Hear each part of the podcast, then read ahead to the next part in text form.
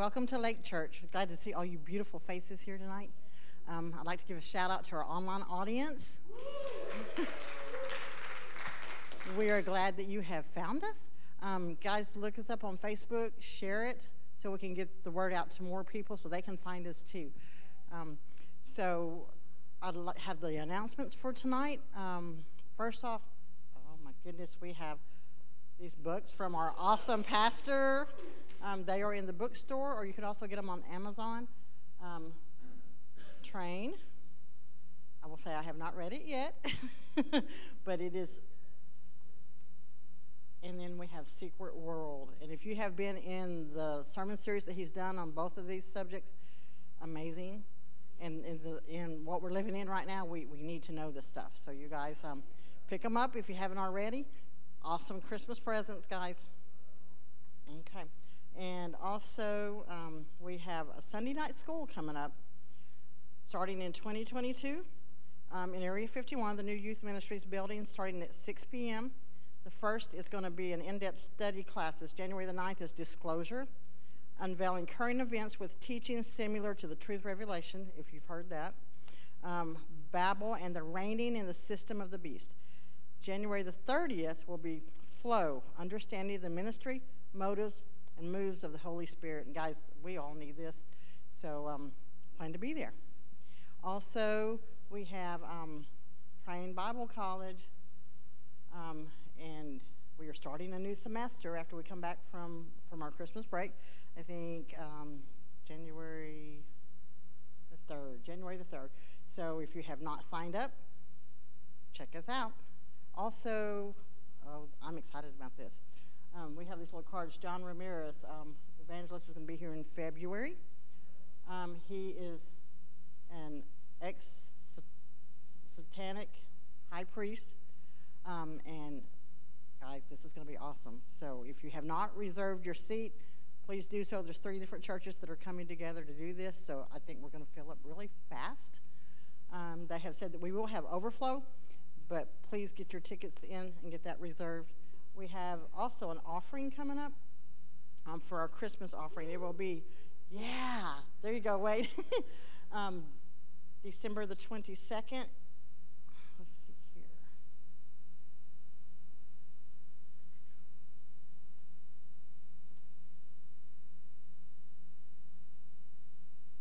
Yeah, we're taking these up December 22nd. Kevin, is that right? Okay. All right, next Wednesday night. So I want you, you guys pray about it, see what God would have you to give. Um, this goes into the church to help with many different things. Um, the running of the church. Um, I don't know what all it covers but it is very important. So just don't throw something in there. Pray about it. Seek the Lord about it and see what He would have you to give on that. Okay, so also I'd like to announce that we are, Meals for Missions is still selling candy boxes tonight. Sunday will be the last day we'll be selling those, and all those proceeds go towards missions. Um, the big candy boxes are 15, and then we have some smaller things for 5 and 3. Also, we have the popcorn, which is $5 each. And then also, um, we are trying to raise money to buy a van for the Dominican Republic. Um, I was there this summer, and I got to see the basketball ministry in person and the work that they're doing with these guys. I think they haul in like 100 plus kids. And if this guy is doing this in his own vehicle, he's even paid taxi cabs to take these kids home sometimes. And these kids, some of these kids live in the streets, some of them don't have homes, and they are making a big impact on these kids. These boys come in thinking they're playing basketball, but before they leave, they're receiving the word. And so we really need to support this ministry. And so, again, pray about it, see what God would have you to do in that situation. Um, offering, woohoo, wait. um, you can give in three different ways. There's an envelope on the seat back behind you you can go online, lake-church.com, and click the Giving tab. Or you can um, text to give. Sorry, guys, my brain just froze there for a minute. You can text to give. And so that's it. Just um, I'm going to pray for the offering. And I think the buckets will be at the back. You can drop them in there on your way out. And then I'm going to turn it over to Pastor Kevin. precious Heavenly Father, we just thank you, Father, for this, this Christmas season, Father, and just for your Son that you sent for us, Father, that, that we don't have to any longer live under the law of sin and death, but that we can live free in you, Father. And we just pray for the, the gift of the giver. We pray for the offering, Father, that you will take it and you will multiply it, that you will use it for the advancement of your kingdom. In Jesus' name we pray. Amen. I got one. well, good evening, Lake Church. Good to see everybody tonight. Excited to be in the house of the Lord? Amen. Amen. Well, let's just stand. Let's just begin to exalt Him and just enter into the awareness of His presence tonight. You know, I say the awareness of His presence because He's already here. Right, amen. amen. We're not asking Him to come. In fact, I know He's here because when I walked in, I brought Him with me. So. Hallelujah. Let's just begin to acknowledge his presence. Father, we give you praise tonight. We thank you so much for your goodness. We thank you, Father God, for all that you've done for us, Father God. We thank you for your great love with which you loved us, Father God, that even though we were dead in our trespasses, you have made us alive together with Christ. We thank you for it, Father God. Oh, we thank you that you raised us up together with him and made us to sit together with him in heavenly places. We thank you for it, Father God.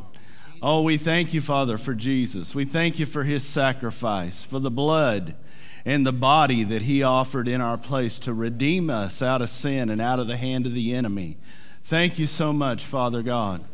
Oh, we thank you, Father, that you sent the helper in his place. Thank you, Holy Spirit, for being here to lead and guide us into all truth, to teach us, to comfort us, to show us things to come, to take the things of Christ and to reveal them to us and make them real to us tonight. Hallelujah. We thank you, Father God. You are worthy to be praised. you are worthy to be praised. We give you glory. We give you glory tonight, Father God. There's nothing we could never do it enough, Father God. We could never praise you enough. We could never offer a sacrifice of praise that's worthy of you, Father God. Oh, we give you glory. Thank you, Lord. Oh, we just ask that you give us a spirit of wisdom tonight and revelation. Hallelujah. In the knowledge of Jesus. Transform us tonight in our thinking. Transform us tonight in our attitudes so that we can more accurately represent Jesus in the earth. Hallelujah. We just humble ourselves to you tonight, Father God. We just humble ourselves before you tonight, Father God. We come to open your word and to take of the bread of life tonight. Oh, we thank you, Father God. Oh, Jesus, we thank you that you said whoever eats of this bread will never hunger. And whoever drinks of your spirit will never thirst again, Father God. We thank you for it. Hallelujah. We give you praise. We give you praise. We give you glory tonight, Father. Oh, we thank you, Father, that in Him we live. in Him we live. We thank you, Father God. Oh, I know there's people out here, um, maybe not in this building, but people are struggling in their health tonight. I just declare an infusion of the life of God tonight into their bodies. I just declare an a, infusion of divine life into their bodies right now in the name of Jesus. Oh, that they would be brought into a state of perfect health tonight, Father, in Jesus' name.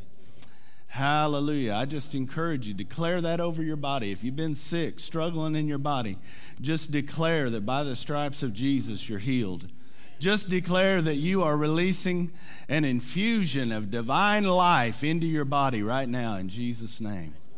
Hallelujah. We give you glory for it, Father God. We give you praise. Thank you, Jesus. Hallelujah. We thank you that life, the light of life, drives out all darkness and death in Jesus' name. Hallelujah. Hallelujah. Thank you, Lord. Thank you, Lord. We give you praise. We just come to commune with you together tonight, Father. Oh, we thank you for your presence in this place. Oh, we thank you. I just declare right now, Father God, as we begin to, to just talk about your word, that healing just comes upon people, that healing just springs forth from their spirit and makes their body whole.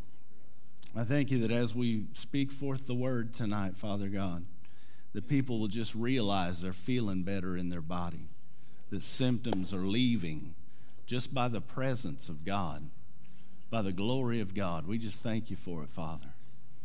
Hallelujah. We just give you glory. We honor you. Hallelujah. Oh, without your anointing, it's just a people, a bunch of people gathered together in a building.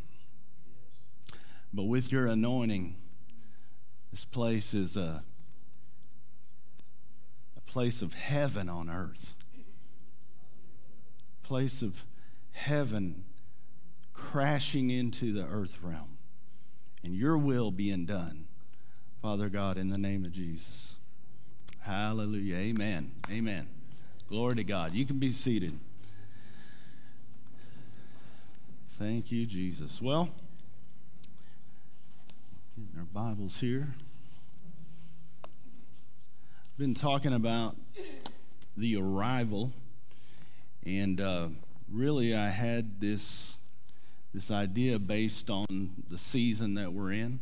You know, um, although in reality Jesus wasn't born in December, the world celebrates Christmas and you know, I've said over the last couple of weeks that you can observe Christmas and never even consider Christ. So, I really, in these messages on Wednesday night in December, I really just wanted to, to go from the birth event of Christ and just talk about the meaning behind why he came and the benefits to us in him coming, becoming one of us, becoming a man.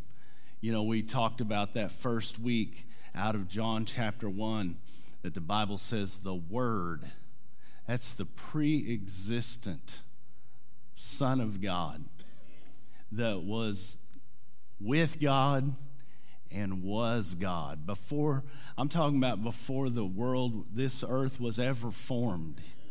He was with God and He was God. And the Word became flesh and dwelt among us. And we talked about how that God Himself became a man for the purpose of redemption, and that it was necessary that He become a man in order to be able to redeem us. And we talked about the uh, qualifications of a redeemer, that they had to be a family member. And they had to be able to pay the debt, and they had to be willing to pay the debt. And we talked about all that stuff and how that Jesus redeemed us from our sin. Not only our sins, but the sin that we received as a descendant of Adam, the original sin, that sin nature. That Jesus came in that redemptive blood broke the dominion of sin off of our life. Not only was our penalty for sin paid, but the power of sin over our life has been broken by the sacrifice of Jesus because he died with our sin, but he was raised up to newness of life, no longer bearing our sin, but now bearing the glory of God as a man. And he ascended and was seated at the right hand of God as our representative now on, from now on. And so we can say, as he is, so are we in this world. Amen. And so that redemption plan that God had before the ages, He has fulfilled it and provided it for us and has perfectly redeemed us back to God. But you know, that was just a means to an end. That wasn't the end in and of itself. And that's what I talked about last week. Is that so many believers have had this idea that redemption is simply, simply the forgiveness of our sins so that we can go to heaven when we die. And that is not, that is absolutely not it at all.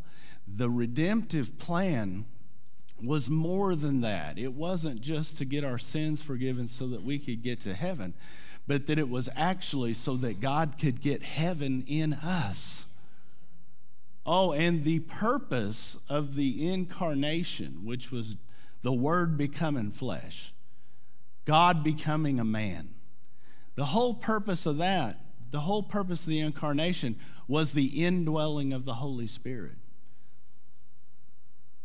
You got to get that. His cleansing us from sin was so that he could prepare us as a temple for the Holy Spirit so that the Holy Spirit can now come and indwell every person who's been born again, who's been born of God, who's been born of heaven, who's been born of His Spirit, and become a new creation in Christ Jesus. The very Spirit of God has come to live on the inside of us. And Jesus Himself told His disciples the night before He was crucified that it would be to our advantage that he go away because if he didn't go, the Holy Spirit couldn't come. He said, But if I go, I'll send him to you. He's been with you, but he shall be in you, and he'll be in you forever. Amen. And we talked about how that, you know, um, his indwelling us was redeeming back what Adam lost when God created him. Remember in Genesis chapter 2, when God formed man and then he breathed into him the breath of lives. And so when Adam and uh, Eve partook of the tree, you know, God had told them, if in the day you eat of it, you shall die. And we know that Adam lived 900 and some years after that, so it wasn't talking about, God wasn't talking about you'll die physically, but he died spiritually. That breath of life, the pneuma, the, the pneuma of God, the Spirit of God, See, God didn't, wasn't breathing oxygen into Adam, He was breathing His Spirit into Adam. And when Adam and Eve partook of that fruit, the Spirit of God went back to heaven. And they were living just based on their senses. They were not living in full communion and fellowship with God any longer. They lost that. But how many of you know that when Jesus died on the cross, and our sins were able to be forgiven. We were cleansed. We were sanctified. We were sanctified. Man, whenever they built the temple for God, the tabernacle, it had to be sanctified with blood before God's Spirit could come into the tabernacle. And that's a picture of you and that's a picture of me that when we believe on Jesus, the blood of Christ is applied to our life and we are we are sanctified. That means set apart. That means cleansed, purified as a temple for the living God, the Spirit of God to come and indwell us and make us a living tabernacle for God on the earth. Amen. Hallelujah. So, the purpose of Jesus' redemption in the incarnation was the indwelling of the Holy Spirit. And we talked about those two different administrations of the grace of God through the Holy Spirit. First, the indwelling, which I've been talking about. And that was so that God could work in us and transform us.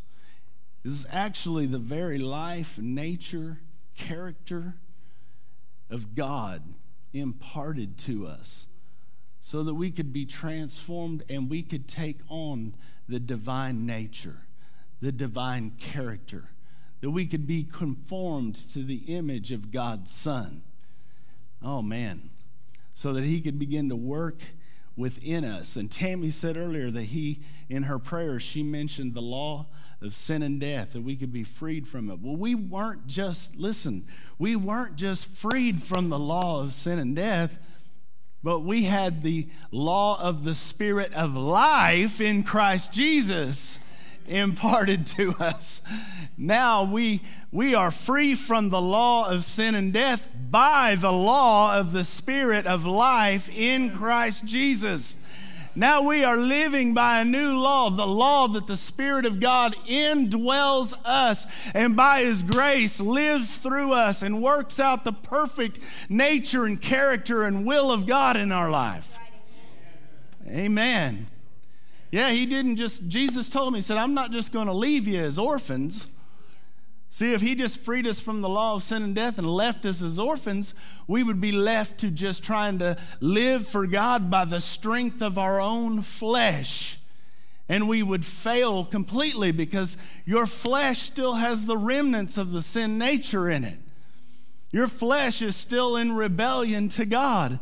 The wonderful thing is the Holy Spirit has come to indwell us now, and the law of the Spirit of life in Christ Jesus makes you free from the law of sin and death. That's why the purpose of the incarnation was the indwelling of the Holy Spirit. And not only that, not only the Spirit within, but the Spirit upon the believer. That's the second administration of the grace of God through the Holy Spirit, is now we can be clothed. Luke said it like this endowed with power from on high. oh man, endowed with power from on high, the very power that Christ used to raise the dead, to open blind eyes, to cause the lame to walk, to cleanse the leper, to cast out devils, is the same power that you can be clothed with, same power you can be endued with from on high through the Holy Spirit. And you know, these two are related. You can't have the second till you have the first. when you're born again, the moment you're born again, the Holy Spirit comes to live on the inside of you. And then you qualify for the second administration of the grace of God, which is the Holy Spirit upon you. But listen, He doesn't come down from heaven, He's already here. What happens is He comes forth from within you as you begin to yield to Him on, oh man. As you begin to yield to Him on the inside, he, he begins to come out of your mouth in unknown languages and he gets all over you. it's kind of like this cup. If I took that bottle and I just poured poured into it, it's got water in it. That's like the spirit within. And it's a well I can drink from. But if I kept pouring till it ran over the Come on now. Then it's all over it. and that's the other administration of the grace of God with the Holy Spirit is he can get all over you. And when he's all over you, he can get on somebody else. oh, when he's all over me, I can touch somebody else and he gets on them. Hallelujah. So then we're able to be effective witnesses in the world because as we minister to the Lord in uh, the Holy Ghost, he gets all over us Hallelujah. We edify ourselves by speaking in other tongues and we get the Holy Ghost all over us. Then we can go out to the world and we can edify the people. Amen. In fact, Smith Wigglesworth talked about that. He said every morning he would pray in tongues for, for a couple hours and edify himself in the Holy Ghost. And then he would go out and edify the people and saw amazing I'm talking about a 20 plus people raised from the dead under his ministry. And what was he, late 1800s, early 1900s, I think? So just 100 years ago, or some, somebody was walking in that kind of power. I'm telling you, it's available to anybody who will do what Smith Wigglesworth did. Because you don't have a different kind of Holy Spirit. You got the exact same Holy Spirit that Smith had. Smith had the exact same Holy Spirit that Jesus had. That's the same Holy Spirit that you have, is the same Holy Spirit that Jesus had and that he told his followers, I'll send him to you. Oh my goodness. It's amazing to think about, you know, Jesus said, because most people would say, I would love it if Jesus was here in his physical body. Man, if Jesus was just here, every every problem that I have could be solved. If Jesus was just here, every sickness that I ever encounter could just be healed instantly. Every problem that I have could be solved. Every circumstance that I come up against could be taken care of. Listen, you have something better. Man, we got to get that through our heads. We've got something better. Why? Because if Jesus was here in his physical body, and like I said last week, I think he'd be at Lake Church a lot. But if he was here, he couldn't be on the other side of the world. and if he was over in Israel, he couldn't be here with us. And even think about in the in the you know late hours of the night when you've needed the Lord at times. And I think he would visit my house a lot. But if he was at my house, he couldn't be at your house. Oh, but the thing about the Holy Spirit is now he can indwell the believer and you can have him in you and with you 24 hours a day, seven days a week, 365. There's never a moment in your life that you are ever apart from God through the Holy Spirit dwelling on the inside of us. Man, we just don't realize what we've got. You know, because after the arrival of the Word becoming flesh, we had the arrival of the Holy Spirit dwelling on the inside of the believer. Man, hallelujah. And I really didn't finish everything that I wanted to talk about last week, but um, so I want to touch on a, a few more things about the Holy Spirit that I didn't say last week and then kind of move on into what I had on my heart for tonight. but the Holy Spirit bears witness to the redemptive work of Jesus. In other words, he reveals it to us. And he doesn't just reveal it to us, he makes it real to us. Oh, man. the Holy Spirit reveals to us the redemptive work of Jesus and then he makes it real to us when we respond to it with faith. So, the Holy Spirit, I shared with you the first week that there were three things Jesus redeemed us from. Number one, at least I said I did. I think Rebecca said I never finished it. But number one is Jesus redeemed our innocence to us. Man, that's a, that's a powerful that's a powerful revelation the Holy Spirit redeemed our innocence to us. Look at Hebrews chapter 10. Hebrews chapter 10.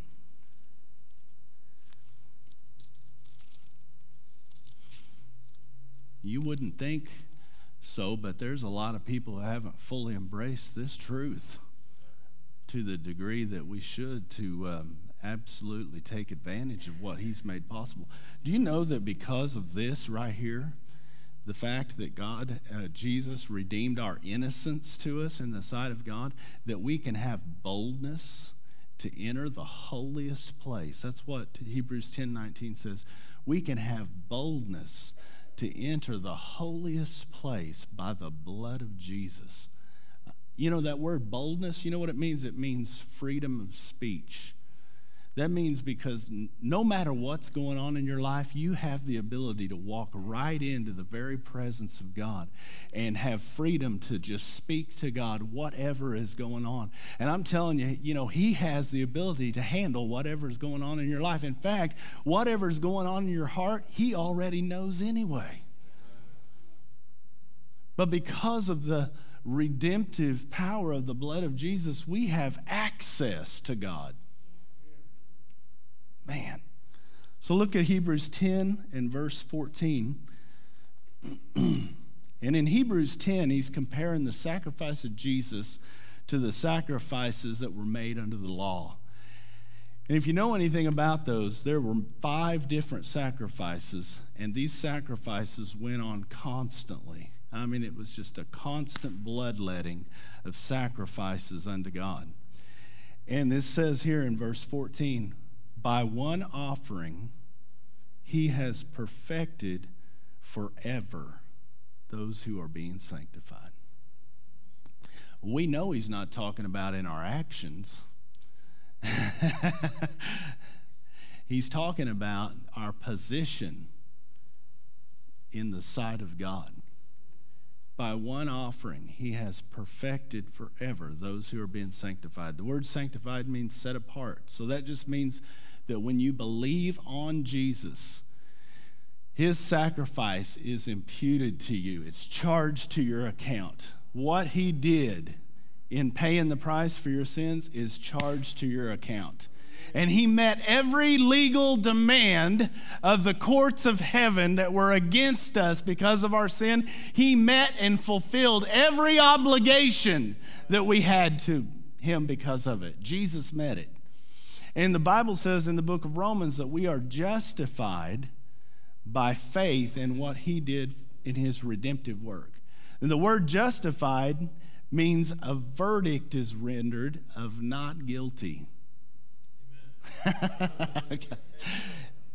I don't think you got that. A verdict, and here's the thing about this verdict is it's actually you were guilty, but he renders a verdict of not guilty on your behalf because of what Jesus has done for you.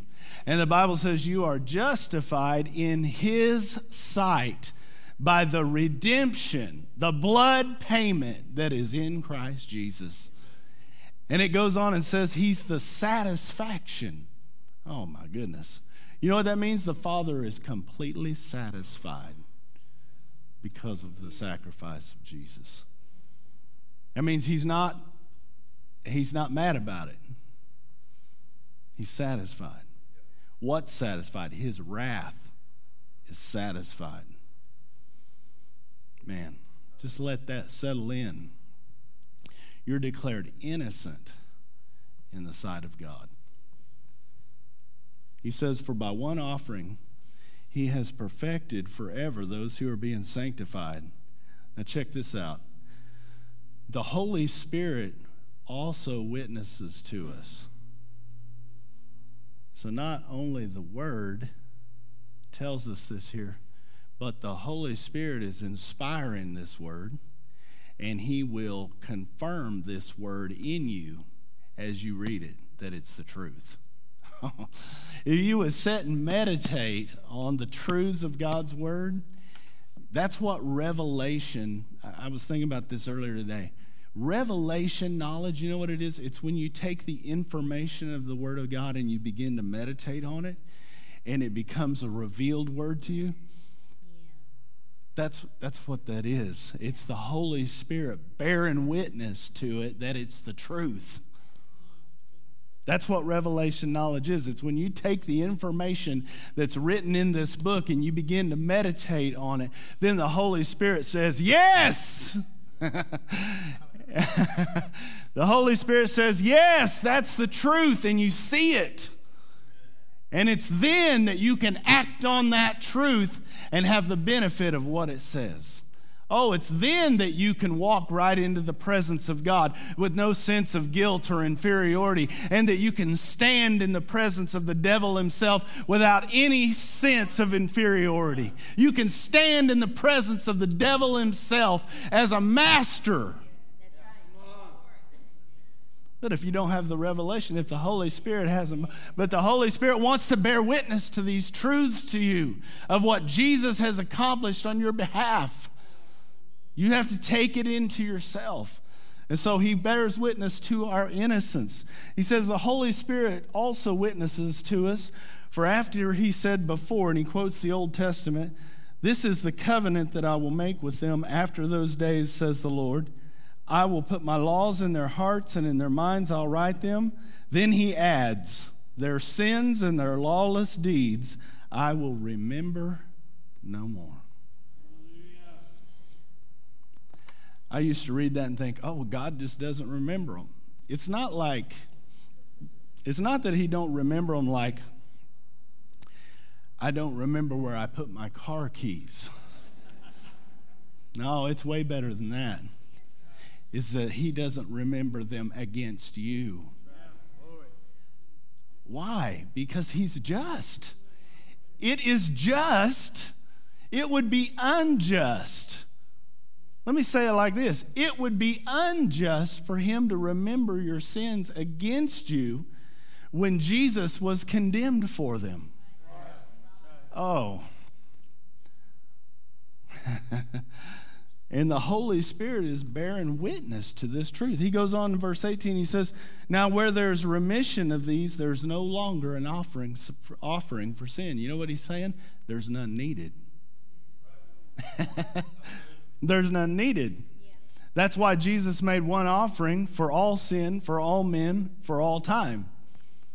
In one offering, when he hung on the cross, his arms stretched out to the east and to the west he retroactively covered every sin that had ever been committed, and he proactively covered every sin that ever would be committed. as he, as he hung suspended between heaven and earth, he reconciled in one sacrifice all men to God. Oh, man. Mm. Jesus redeemed our innocence. You know, in the Garden of Eden, Adam and Eve had no sense. They had no consciousness of sin, That's what I'm saying. They had no consciousness of sin. I'm telling you, sin consciousness will steal your confidence, not only in God, in the presence of God, but in the presence of the devil. I'm going to say that again. Sin consciousness will steal your confidence, not only in the presence of God, but also in the presence of the devil. You know, E.W. Kenyon, I was reading uh, from the from the cross to the throne. What happened from the cross to the throne? And he was talking about the fact that Jesus, you know, everything Jesus did, he didn't do it as God. He did it as man. Because we were to we are to replicate everything that Jesus did. And if he did it as God, there's no way we could do it. There's no way he could tell us, he would be unjust to command us to do things that we were not capable of doing. Jesus wasn't just an example for us, he was an example of us, the, an example of the new creation believer, of our potential that we have as a new creation believer, born again, born of God, filled, indwelt by the very Holy Spirit. and Jesus you know, he never sinned. He didn't have the sin nature. He wasn't born of Adam. We talked about that the first week. He was born of a virgin, and he had no, none of the nature of sin that came from Adam. Okay? He had a human nature, but he didn't have the Adamic nature. So Jesus had, and he never sinned, so he had no sin consciousness whatsoever which is exactly, oh man, you got to get this. This is exactly why Jesus could go to the tomb of Lazarus, who had been there for four days. And his sister said, Lord, by, he said, roll away the stone. She said, his body stinks by now. He's been in there for four days. And there were people all around watching to see what he was going to do. There were, I mean, he, he had no sense of, not being able to do what he was about to do. Why? Because he had no sin consciousness stealing away his confidence. And he stood at the tomb of Lazarus, who had been dead for four days, and he said, Lazarus, come forth. And the reason that we don't operate in that level of authority and power is because sin consciousness is ministering to us a, a, lack of ability and a lack of confidence in the presence of God and in the presence of the devil. But the Holy Spirit wants to give you that kind of confidence. The word says right here that He is bearing witness to the fact that by one offering, He has perfected forever those who are sanctified. And you're sanctified by faith, by grace through faith in Jesus' sacrifice that was made for you. So the second thing is, He redeemed our identity. We were created to be sons of God. We were created to be sons made in His image and in His likeness. We were created to be able to perfectly represent God in the earth realm. God's a spirit, okay? But He created us, physical, natural human beings, to live in this natural, physical realm to represent Him perfectly.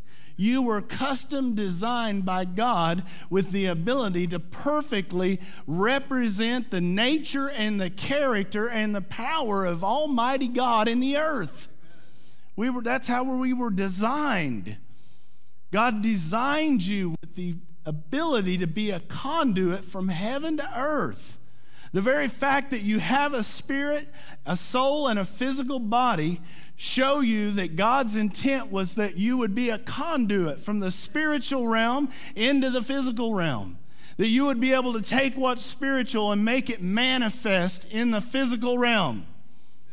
Oh, man. When Adam and Eve sinned and the Holy Spirit was taken away from them, their identity was lost. They were no longer able to perfectly represent God in the earth and be manifested as a Son of God. You know, Jesus proved that it was possible. Man, he said, If you've seen me, come on. He said, If you've seen me, you've seen the Father. Jesus showed us that humanity has the ability to perfectly represent divinity. We're not gods, I'm not saying that. But I'm saying that we were designed as human beings with a spirit to be a container of the Holy Spirit, who is able to operate through us and cause us to be a perfect representation of God in the earth. How many believers don't even think that, that that's even in the realm? Myself included. we don't look at ourselves as perfectly redeemed in our identity. But did you know the Holy Spirit is trying to bear witness to that to you? He's trying to he's trying to make that. Most people think that the Holy Spirit uh, his main ministry is just to get on your case. I see people shaking their head, yes, that the Holy Spirit is basically just bearing witness to our sins all the time. That's, that isn't even, there is one scripture that says he conv- convicts of sin, and it says he convicts the world of sin, the sin of unbelief, because they believe not in me. But for the minute, but for his ministry to the believer, listen, I'm not telling you he won't warn you of things to come. If you're heading in the wrong directions, I'm not saying he won't say, don't go that way. But he is not getting on your case. He's trying to bring a revelation to you so that you can live in it and walk in it. Look at Romans chapter 8. he is bearing witness to the fact that Jesus redeemed your true identity. Because here's the thing if any man is in Christ, he is a new creation. The old has passed away, and behold, listen to this. We, we just say these verses and we don't think, all things have become new. And then the next verse, you know what it says?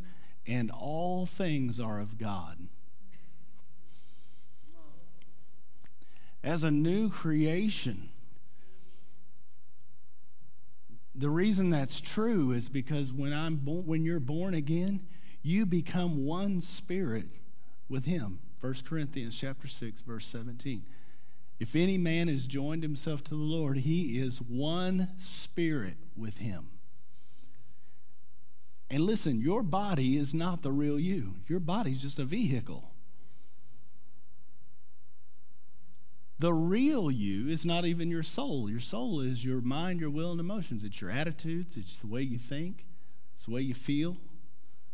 But the real you is the spirit. The spirit is what lives forever. And if you have joined yourself to the Lord, you are one spirit with Him.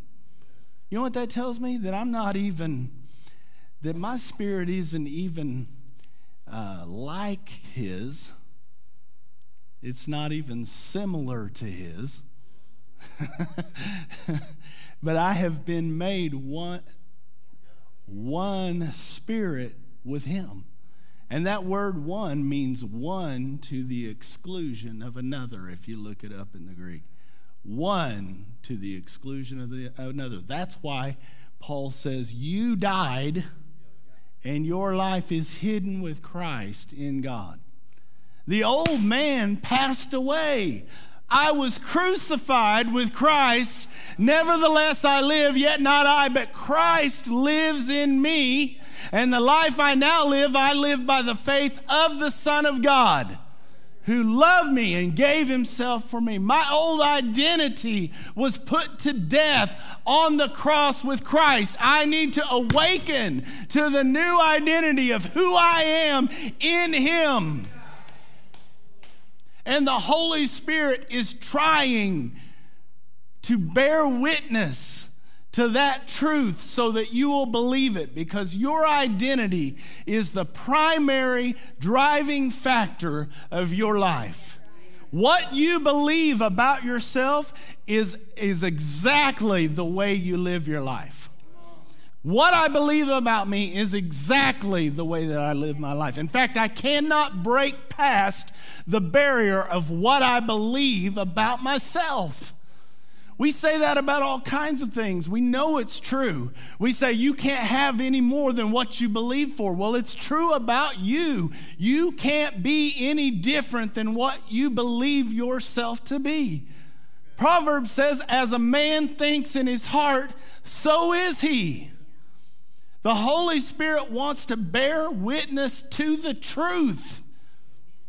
And the truth is not just talking about a list of what's right and what's wrong. Truth is a person. Truth is your identity in Christ as revealed through the gospel. Man, I need to write that down. I've never said that that way before. Truth is your identity in Christ as revealed through the Word of God, as revealed in the gospel. And the Holy Spirit is trying to bear witness to that truth. It says in Romans 8, verse 15, For you did not receive the spirit of bondage, again to fear, but you received the spirit of adoption, by whom we cry out, Abba, Father. I'm telling you what, when Jesus called God Father, the religious people of his day said he was of the devil. because they didn't know God as Father. Why? Their true identity as a son of God, made in his image and his likeness, was lost in the Garden of Eden. But in the Garden of Gethsemane, Jesus began a process to redeem our true identity back to us as sons of God, made in his image and in his likeness. And the devil wants to obscure that truth from your from your from being a revelation to you so that you can act on it. But the Holy Spirit, he says, now we cry out, Abba Father. We can say, like Jesus said, God is my Father. And it's not just a, a principle, it's, it's literal. You know, John chapter 1 says, As many as received him, he gave the right to become children of God to those who were born not of the will of man, the will of flesh, or of blood, but of God. Mm. When you accept Christ, you are born of God. Man. And the Holy Spirit's trying to make, to reveal that to you and make that real to you. he says in verse 16, the Spirit Himself, here it is, bears witness with our spirit that we are children of God. So, is, have we read? A, neither one of those scriptures says the Holy Spirit's getting on my case. It says he bears witness that I was perfected forever by one offering that Jesus made on my behalf. It says here that he bears witness with my spirit that I'm a child of God. Hallelujah. You know, without the Holy Spirit, you couldn't know.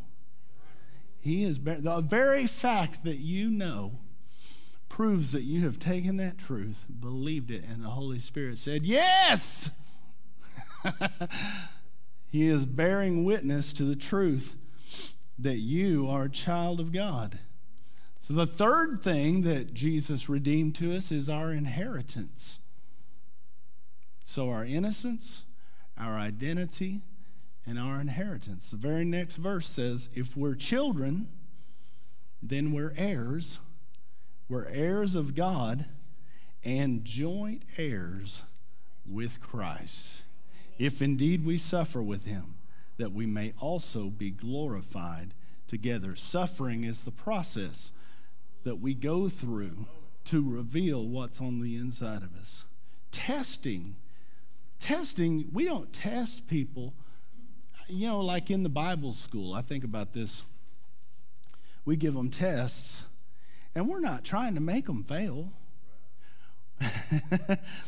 we're trying to show them what they've learned. You see what I'm saying? The suffering comes from the enemy to destroy us, but the very same suffering that he sends to destroy the believer actually purifies us and reveals to us who we truly are. But this inheritance is a joint heirship with Christ. You know, the awesome thing about joint heirs, it's not that he gets 50% and I get 50%. Joint heirship is we have the same inheritance. Man, think about that. Whatever Jesus inherited from the Father, that's what belongs to you. Whatever Jesus' inheritance is, you share in that same inheritance. No wonder he said he's made us pre- kings and priests under God, and we shall reign with him on the earth. His inheritance is our inheritance. Because of our union with him, we share the same inheritance. And the Holy Spirit is trying to bear witness to this truth that everything that belongs to Jesus belongs to you. In fact, the use of his name is a manifestation of this. We use his name like a power of attorney. We're, we have the authority to execute his will on earth on his behalf. Man, he's the head, we're the body. The head's in heaven, the body's on earth, here to execute his will for him on the earth and He hasn't withheld anything from us. We're fully supplied. Look at John chapter 16. This is before Jesus died on the cross, and he was just telling his disciples about the Holy Spirit.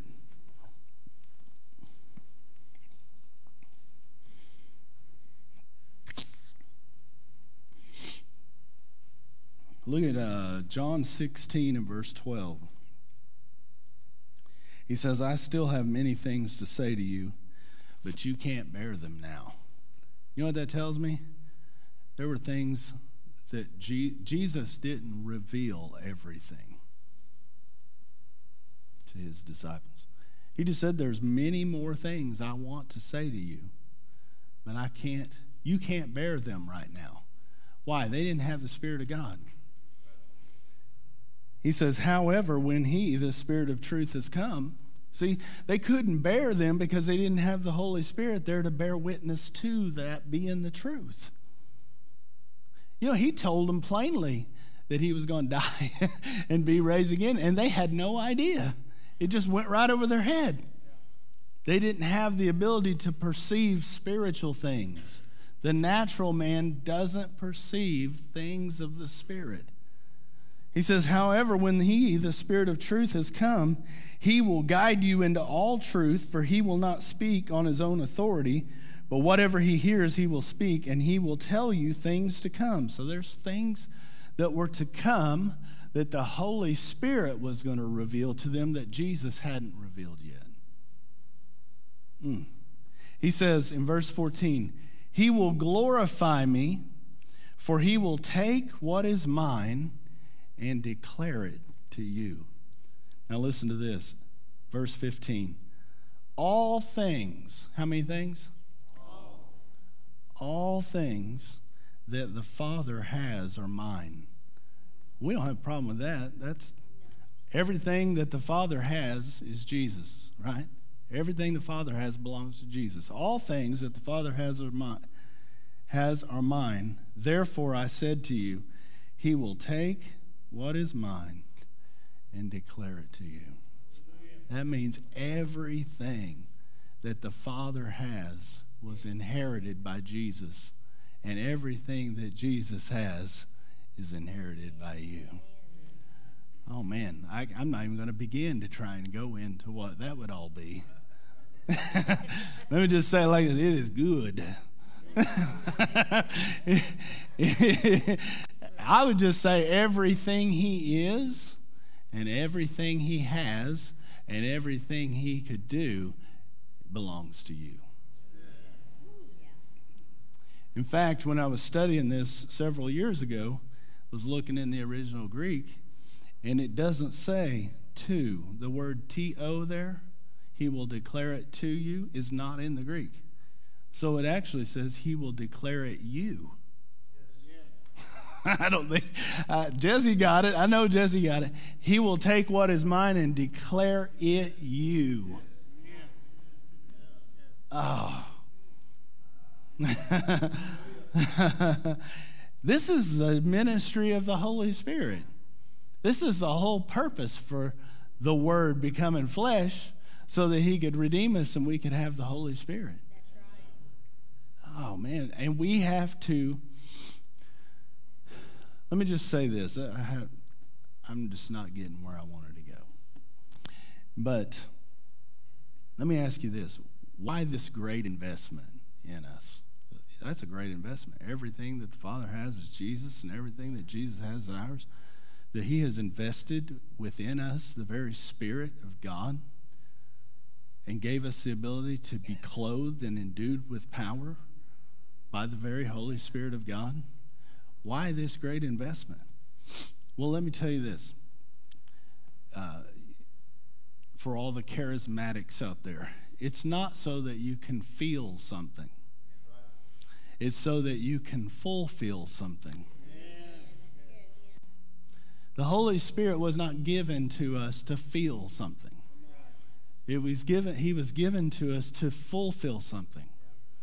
That there is a calling on the church. In this age, we are called to be doing certain things. And this life that we are living, in this age that we live in, this age with the Holy Spirit has been invested in us, is, a, is preparation for another arrival that I think we don't think about enough. But listen, this current age that we're living in, is about 2,000 years now. And we are coming closer and closer to a second arrival of Jesus. But he's not coming to die on a cross. He's coming to rule and reign over all of the nations. And our life and our ministry should be preparation for the coming of the Lord Jesus Christ. We should have an anticipation that inspires our preparation. You know, think I was thinking about this. The before Jesus' first coming, you know, they had had these prophecies that the Messiah was coming. All these promises that were in the Word.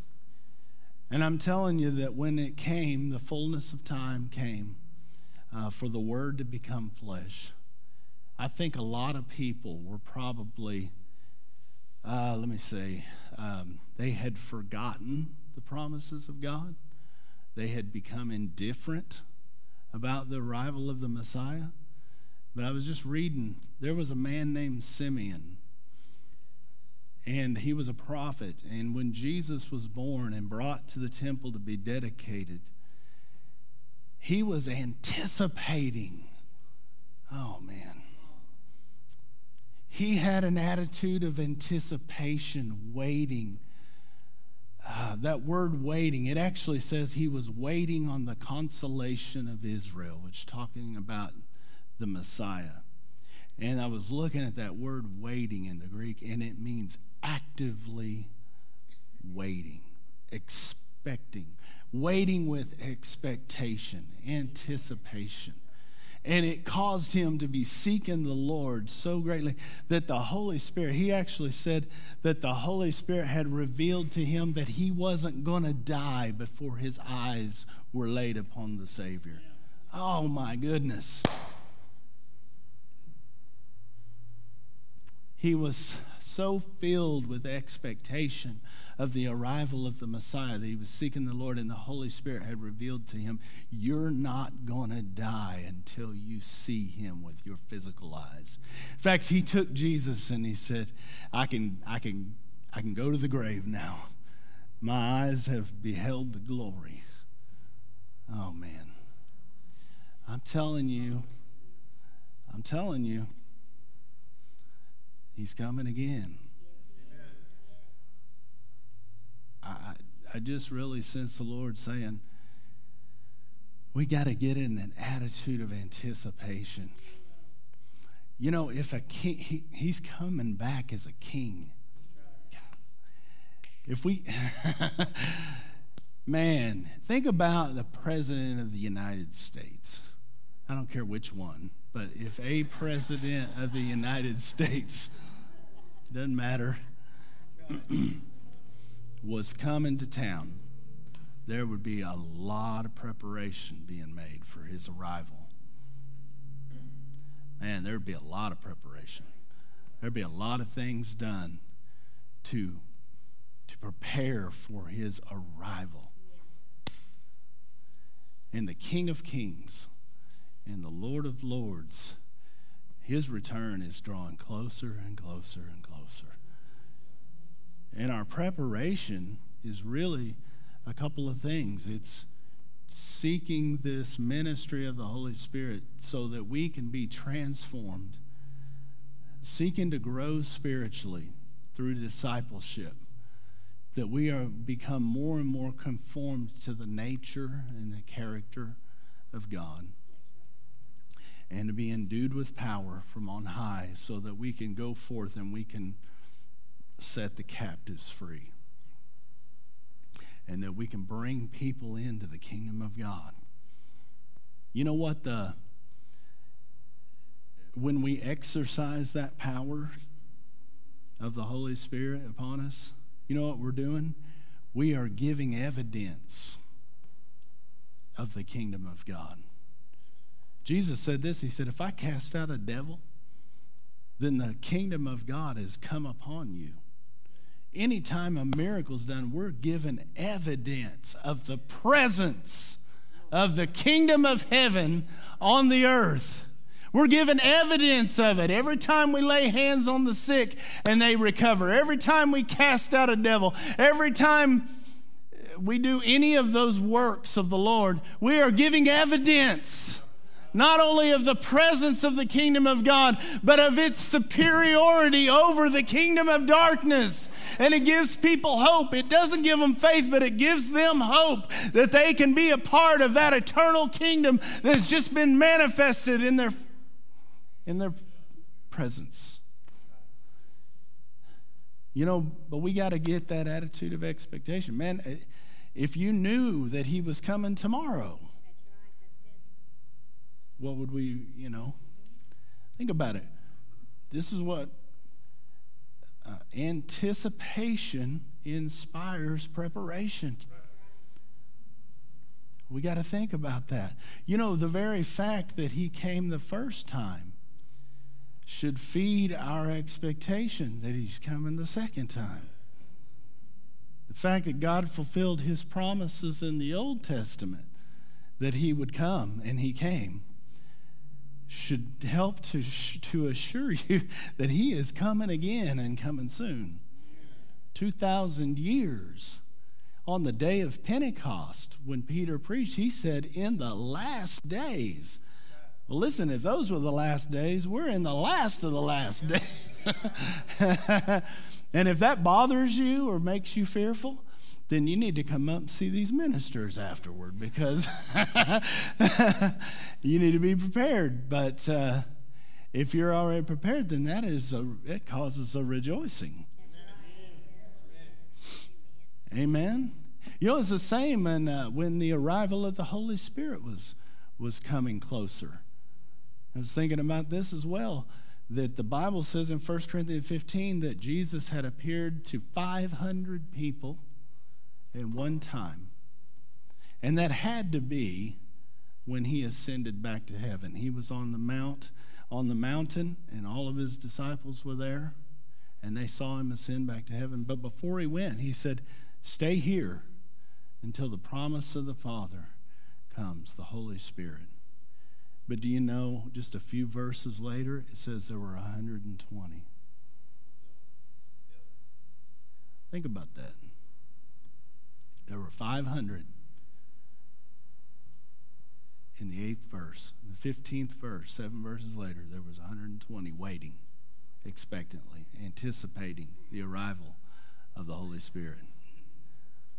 Man. Jesus said this, I'll close with this. In Luke chapter 12, he said, Let your waist be girded and your lamp burning. He said, Let your waist be girded and your lamp burning. You know what that means? Be prepared for action, but be watchful at the same time. That's what we got to be, church. That's what we got to be. Girding of the waist is preparing to do something. And at the same time that we're prepared for action, which means we're going forth with the gospel, we're doing the works of the ministry. At the same time, we need to have our lamp burning, which means we're watchful in anticipation of the return of the King. Amen. of the return of the King. That soon, I remember whenever I was little, they sang this church, they sang this song in church, soon and very soon, we're yeah. going to see the King. Soon and very soon, we're going to see the King. I can hear them singing it now, but I'm not going to do it. and then they said, Hallelujah, Hallelujah, we're going to see the King. Oh my goodness. Hallelujah. Praise God. That's a promise. We're going to see the King. But that also makes me think I got a lot of preparation to do. Amen. God bless you guys. There's going to be ministers up front here. If you have any need whatsoever, I want you to come up and, and be ministered to by them. If you need to make Jesus the Lord of your life, if you need to rededicate your life to the Lord, make a new commitment to following after Him through discipleship. I want you to do that. If you need to be baptized in the Holy Spirit, if you've never spoke with other tongues, I'm telling you, you're missing out on one of the biggest parts of what Jesus came to do was to fill us to overflowing with the Holy Spirit so that we could be endued with power from on high. If you are dealing with any kind of sickness or anything like that, you need deliverance from any kind of disorder or addiction, that can all be taken care of right here tonight before you leave this place. Amen. Be sure and be here Sunday. God bless you. You are dismissed.